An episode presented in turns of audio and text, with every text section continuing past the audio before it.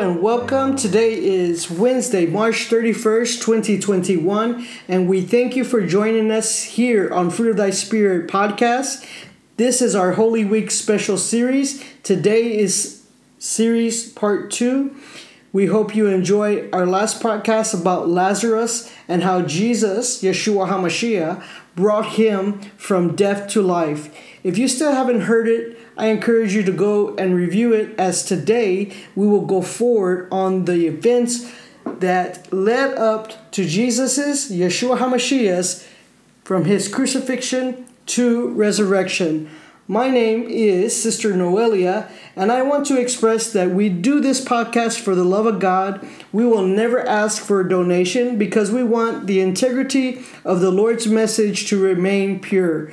We like to thank our music support by GospelRiver.com, as well as some of the independent artists who have contributed to our program. You can find us here on the Royal Kingdoms podcast, on Podbean, on iTunes, on iHeartRadio, Listening Notes in LA, and FM Player. Please download it and share it. The goal of our podcast is for you to consider the message of the Lord God Almighty.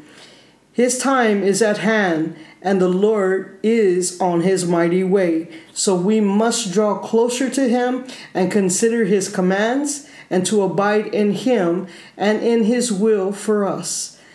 Please now, let's join together and pause for a mo- moment and pray the Lord's Prayer. Art Father, who art in heaven, hallowed be thy name. Thy kingdom come, thy will be done on earth as it is in heaven.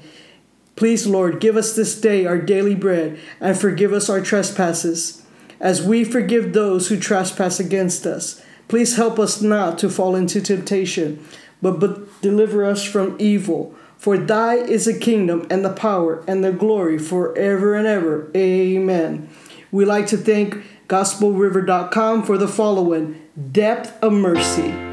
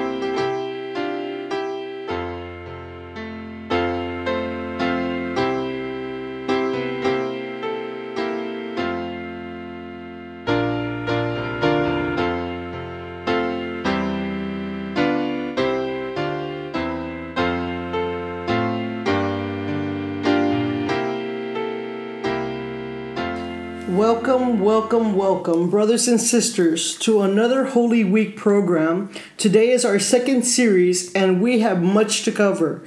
So, after Yeshua raised Lazarus from the death, the people of Bethany were made witness to the power of God through Yeshua and celebrated their faith in God because they knew it was real all the actions of Christ the Messiah, Yeshua, and they were his true followers.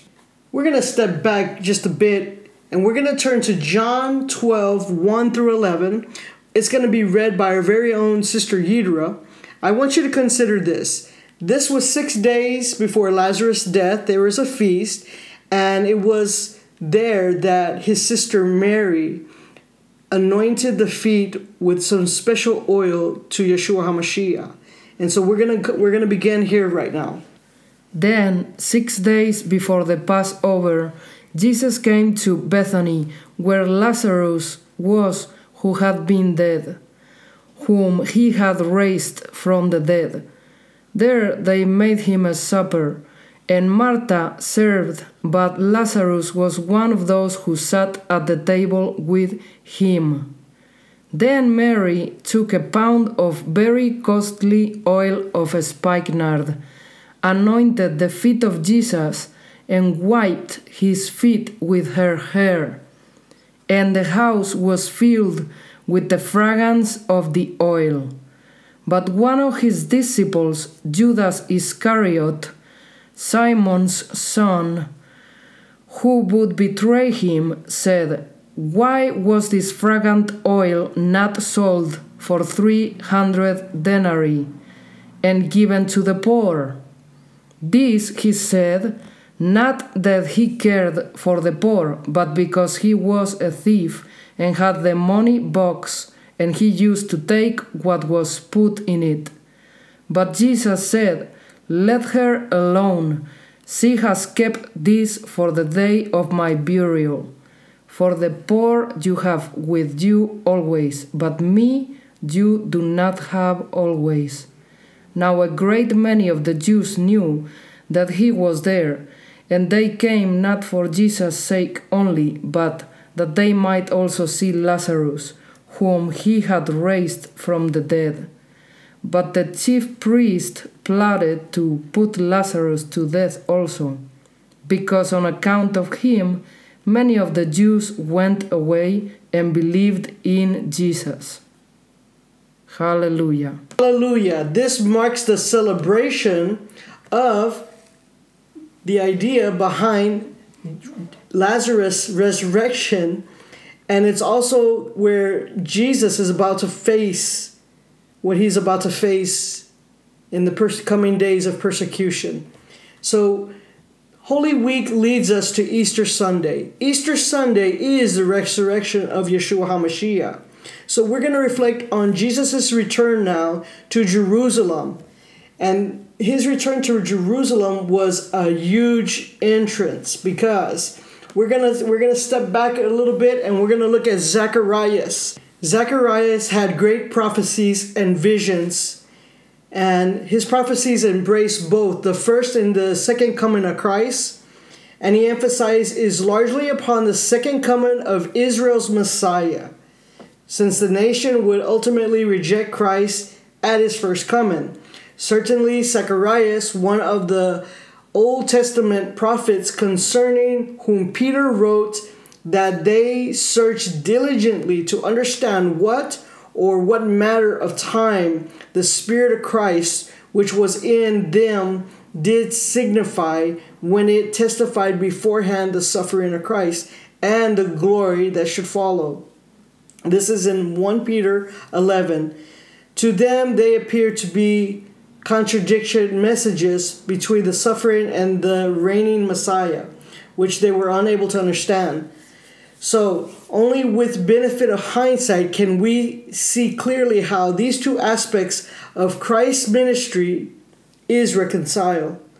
Christ's first coming fulfilled the predictions concerning his great sufferings, while his glorious second coming would fulfill remaining perfectly. The Old Testament prophets were unable to see the great valley which lay between the first and second coming of Christ, since the New Testament age of the Church of Christ, Jesus, was then a mystery hidden within God from the previous ages.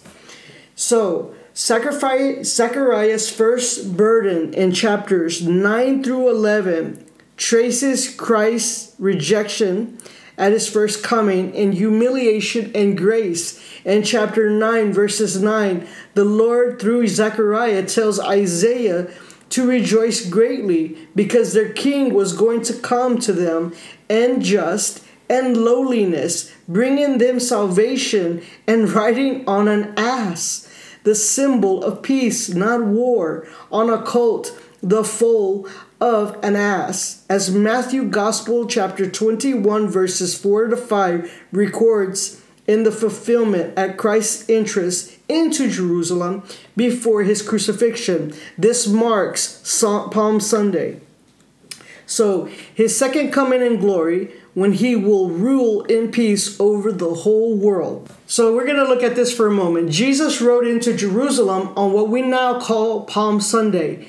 Palm branches, which symbolize triumph, of victory, were strung in front of Jesus' path. He rode in the city. He rode into the town on a humble donkey, fulfilling the prophecy of Zechariah 9 9. Rejoice greatly, daughter of Zion. Shout, daughter Jerusalem. See your kings comes to you, righteousness and victorious, low and riding on a donkey, on a colt, the foal of a donkey. The people welcomed him, echoing the words of Psalms 118, 25 through 26. Lord, save us. Lord, grant us success. More popularly recognizes as Hosanna, Hosanna. Right now, we're going to pause for a second and we're going to read by Sister Yira 12 12 of John. The next day, a great multitude that had come to the feast, when they heard that Jesus was coming to Jerusalem, took branches of palm trees and went out to meet him and cried out, Hosanna! Blessed is he who comes in the name of the Lord, the King of Israel. Then Jesus, when he had found a young donkey, sat on it, as it is written, Fear not, daughter of Zion, behold, your king is coming, sitting on a donkey's colt.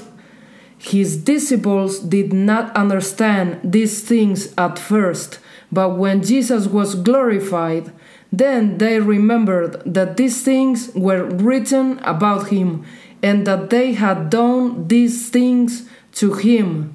Hallelujah. Hallelujah. The word Hosanna origi- originates from the word save. The meaning of the word eventually shifted to express for salvation.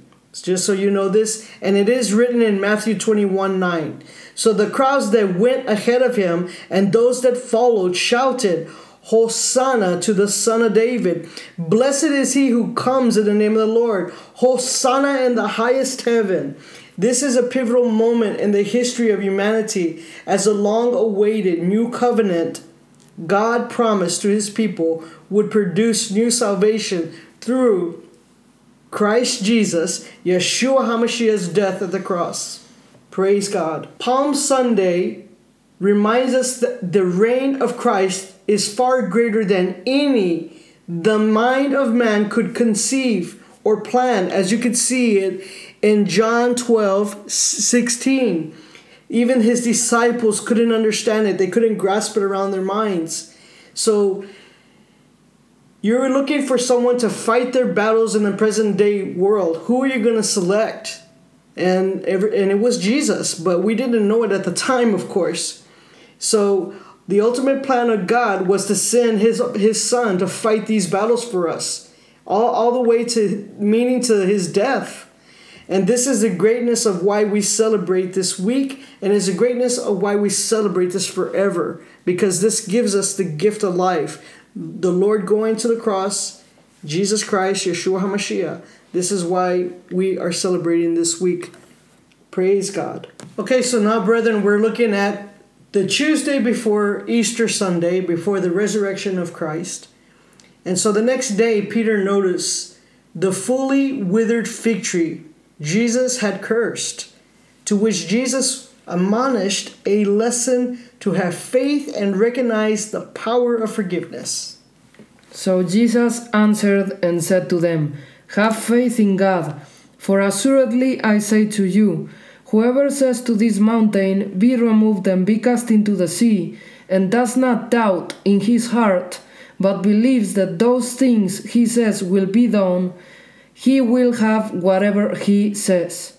Therefore I say to you, whatever things you ask when you pray, believe that you receive them, and you will have them. Glory be to God. Hallelujah. And whenever you stand praying, if you have anything against anyone, forgive him, that your Father in heaven may also forgive you your trespasses.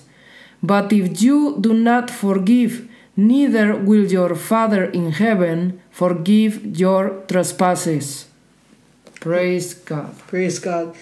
So, Holy Tuesday was a day of avoiding traps and teachings. Remember the high priest, remember the Pharisees we spoke about most recently. We were talking about the betrayal of Christ. So, we're going to look right now. There are some traps set for Yeshua about his authority, to which he answered with a question. And then he taught the, these the three parables. So let's look at the first parable. The first parable is the parable of the two sons, which you can look at Matthew 21, 28 to 32. The parable of the tenants, which is Matthew 21, 33 to 46. And the parable of the wedding banquet, which is Matthew 21, 1 through 14. The second trap challenges Jesus. Alliance to the third trap attempts to ridicule him in his own belief of the resurrection. And the fourth one, and Jesus or Yeshua answers by claiming God's greatest gift or command to be love. Okay, so we're looking at as they're approaching the holy city. And these are kind of the events that took place and the, the crowds are gathering near him in Luke 21 38. Then early in the morning, all the people came to him in the temple to hear him. So you also had uh, chief priests, scribes, elders. They were wasting no time. They're wanting to surround Jesus and they wanted to test him. So the first the first trap was whose authority? By whose authority they demanded to know had Jesus carried out his actions the day before. We're again we're going to reflect on Mark 11, 28. Jesus did not take the bait. Instead, he turns the tables on them with his own question. He said, Was the baptism of John from heaven or from man? And then he goes on in Mark 11:30. If they responded from heaven, the next question is obvious. Then why don't you believe the one whom John testifies? So, if they retort from man, then they're risking alienating the crowds that are in front of them. John in high esteem as a prophet. So he, Jesus offers them three stories and we, we just got through reciting them the one about the two sons, the murderous tenants, and the guest at the wedding feast. All driving home the point that they are rejecting grace and truth in the service of a hypocritical self righteousness. So we're going to go to ta- trap two now. Whose allegiance? The leaders of a new tra- tactic. They send Pharisees, a Jewish sect known for its zeal for law, and the Herodians, who's loyal to Herod dynasty, to ask him a question Is it lawful to pay taxes to Caesar or not?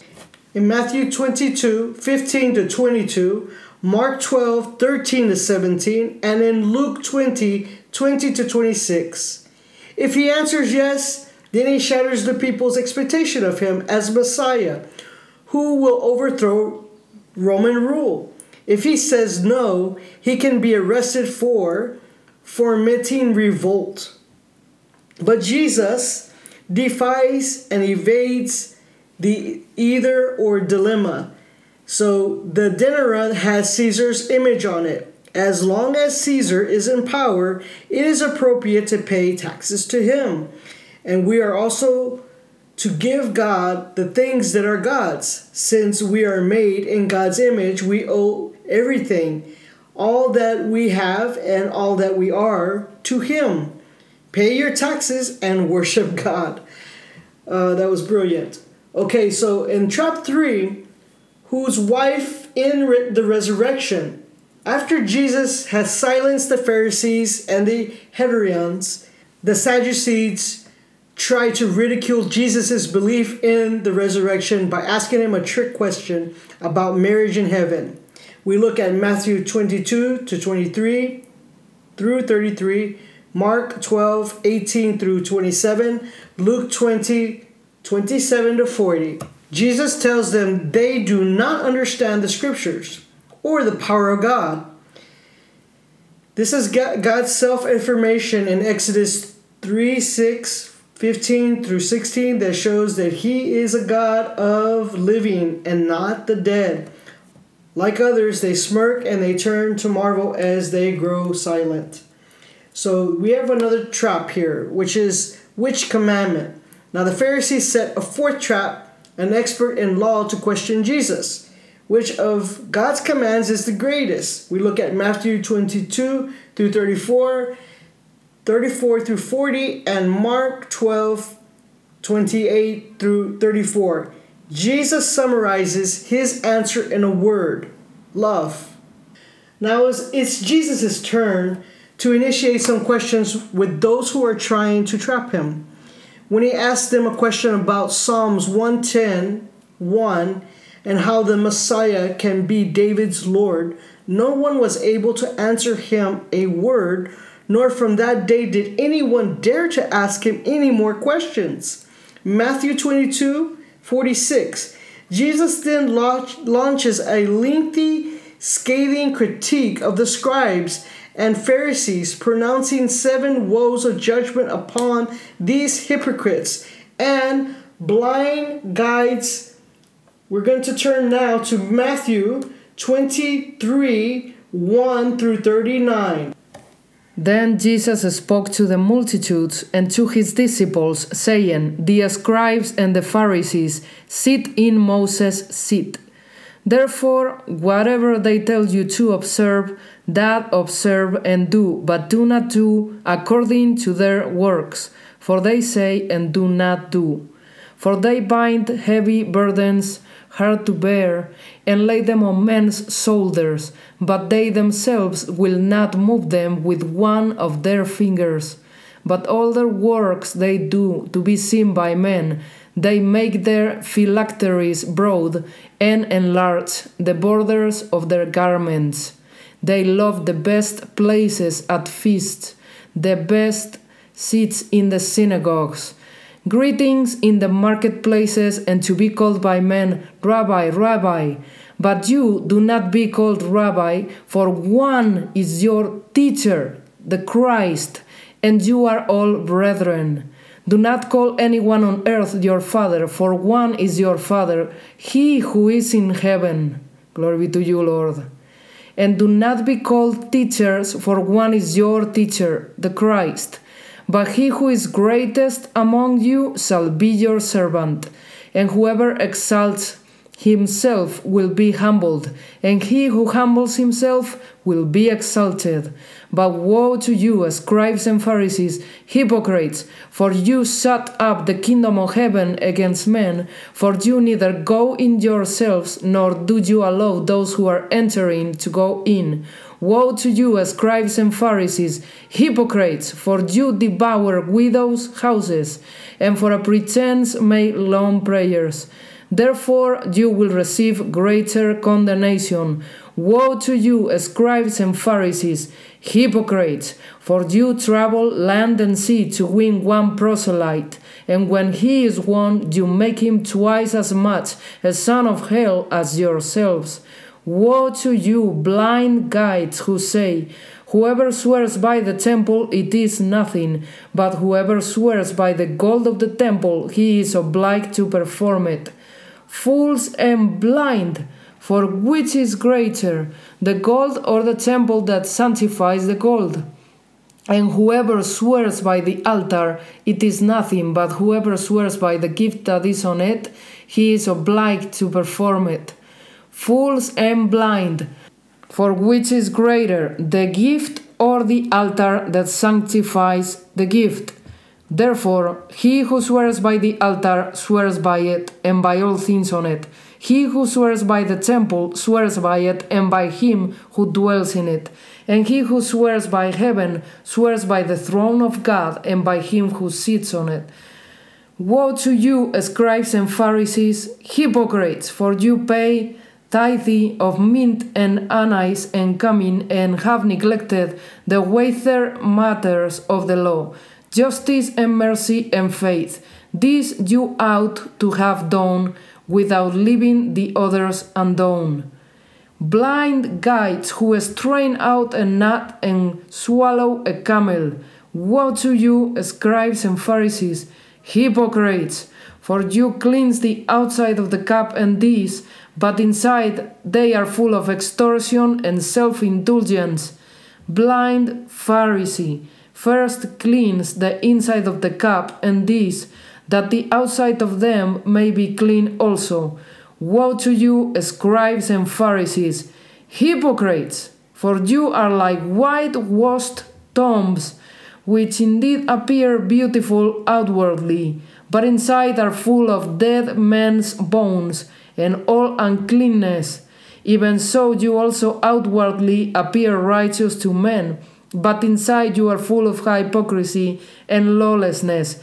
Woe to you, eh, scribes and Pharisees, hypocrites, because you build the tombs of the prophets and adorn the monuments of the righteous, and say, If we had lived in the days of our fathers, we would not have been partakers with them in the blood of the prophets.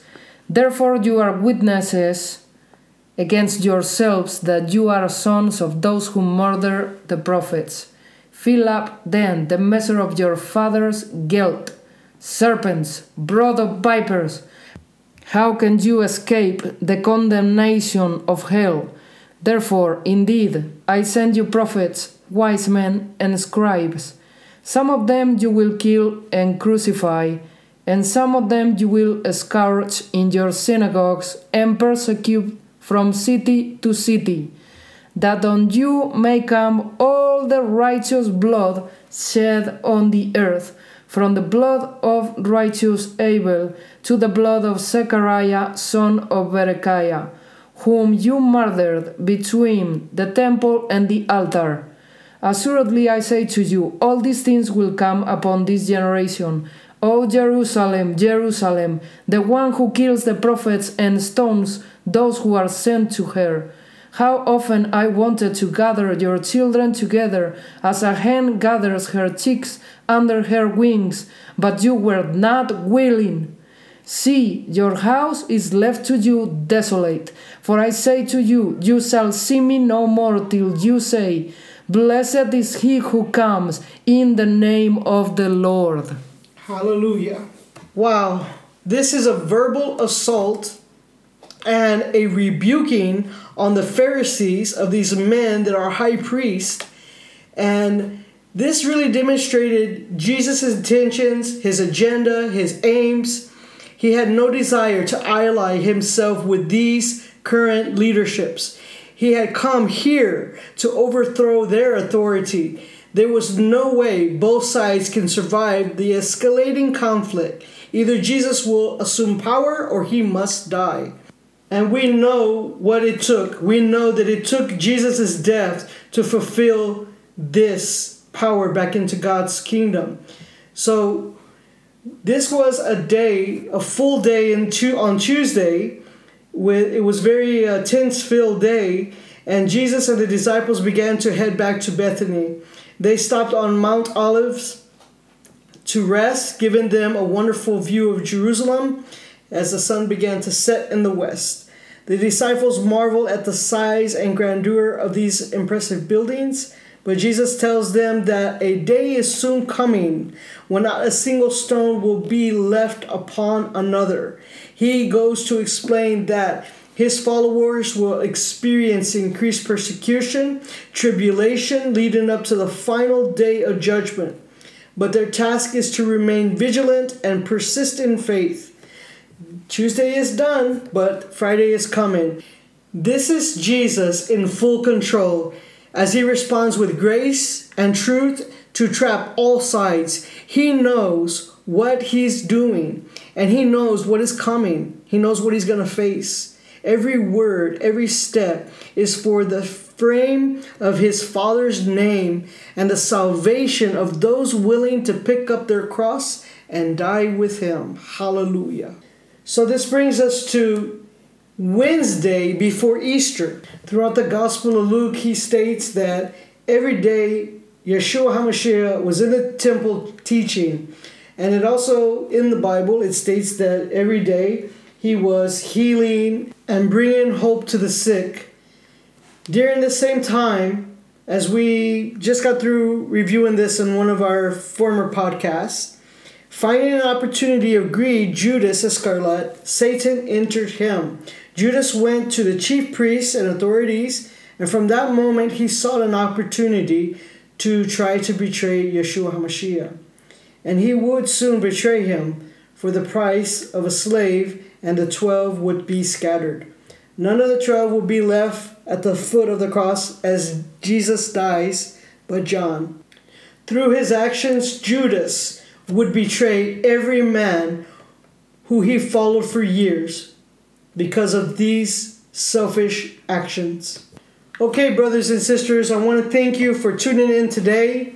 This is our second series of Holy Week.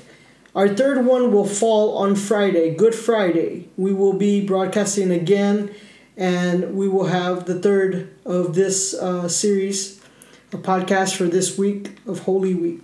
And we want to thank you and thank everyone for listening in. But I really encourage you to go back and follow these scripts and read them carefully and silently and just take it in. Take in everything that the Lord is saying in these particular scripts that led up to his death and crucifixion and also the resurrection.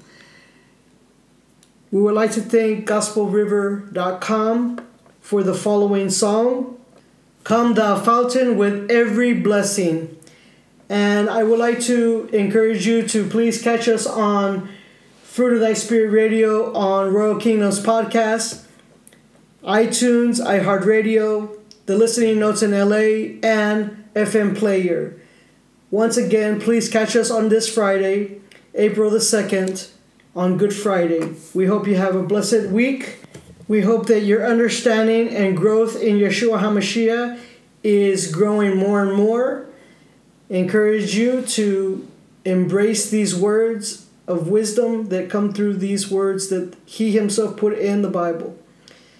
God bless each and every one of you, and we'll see you on Good Friday. Good night.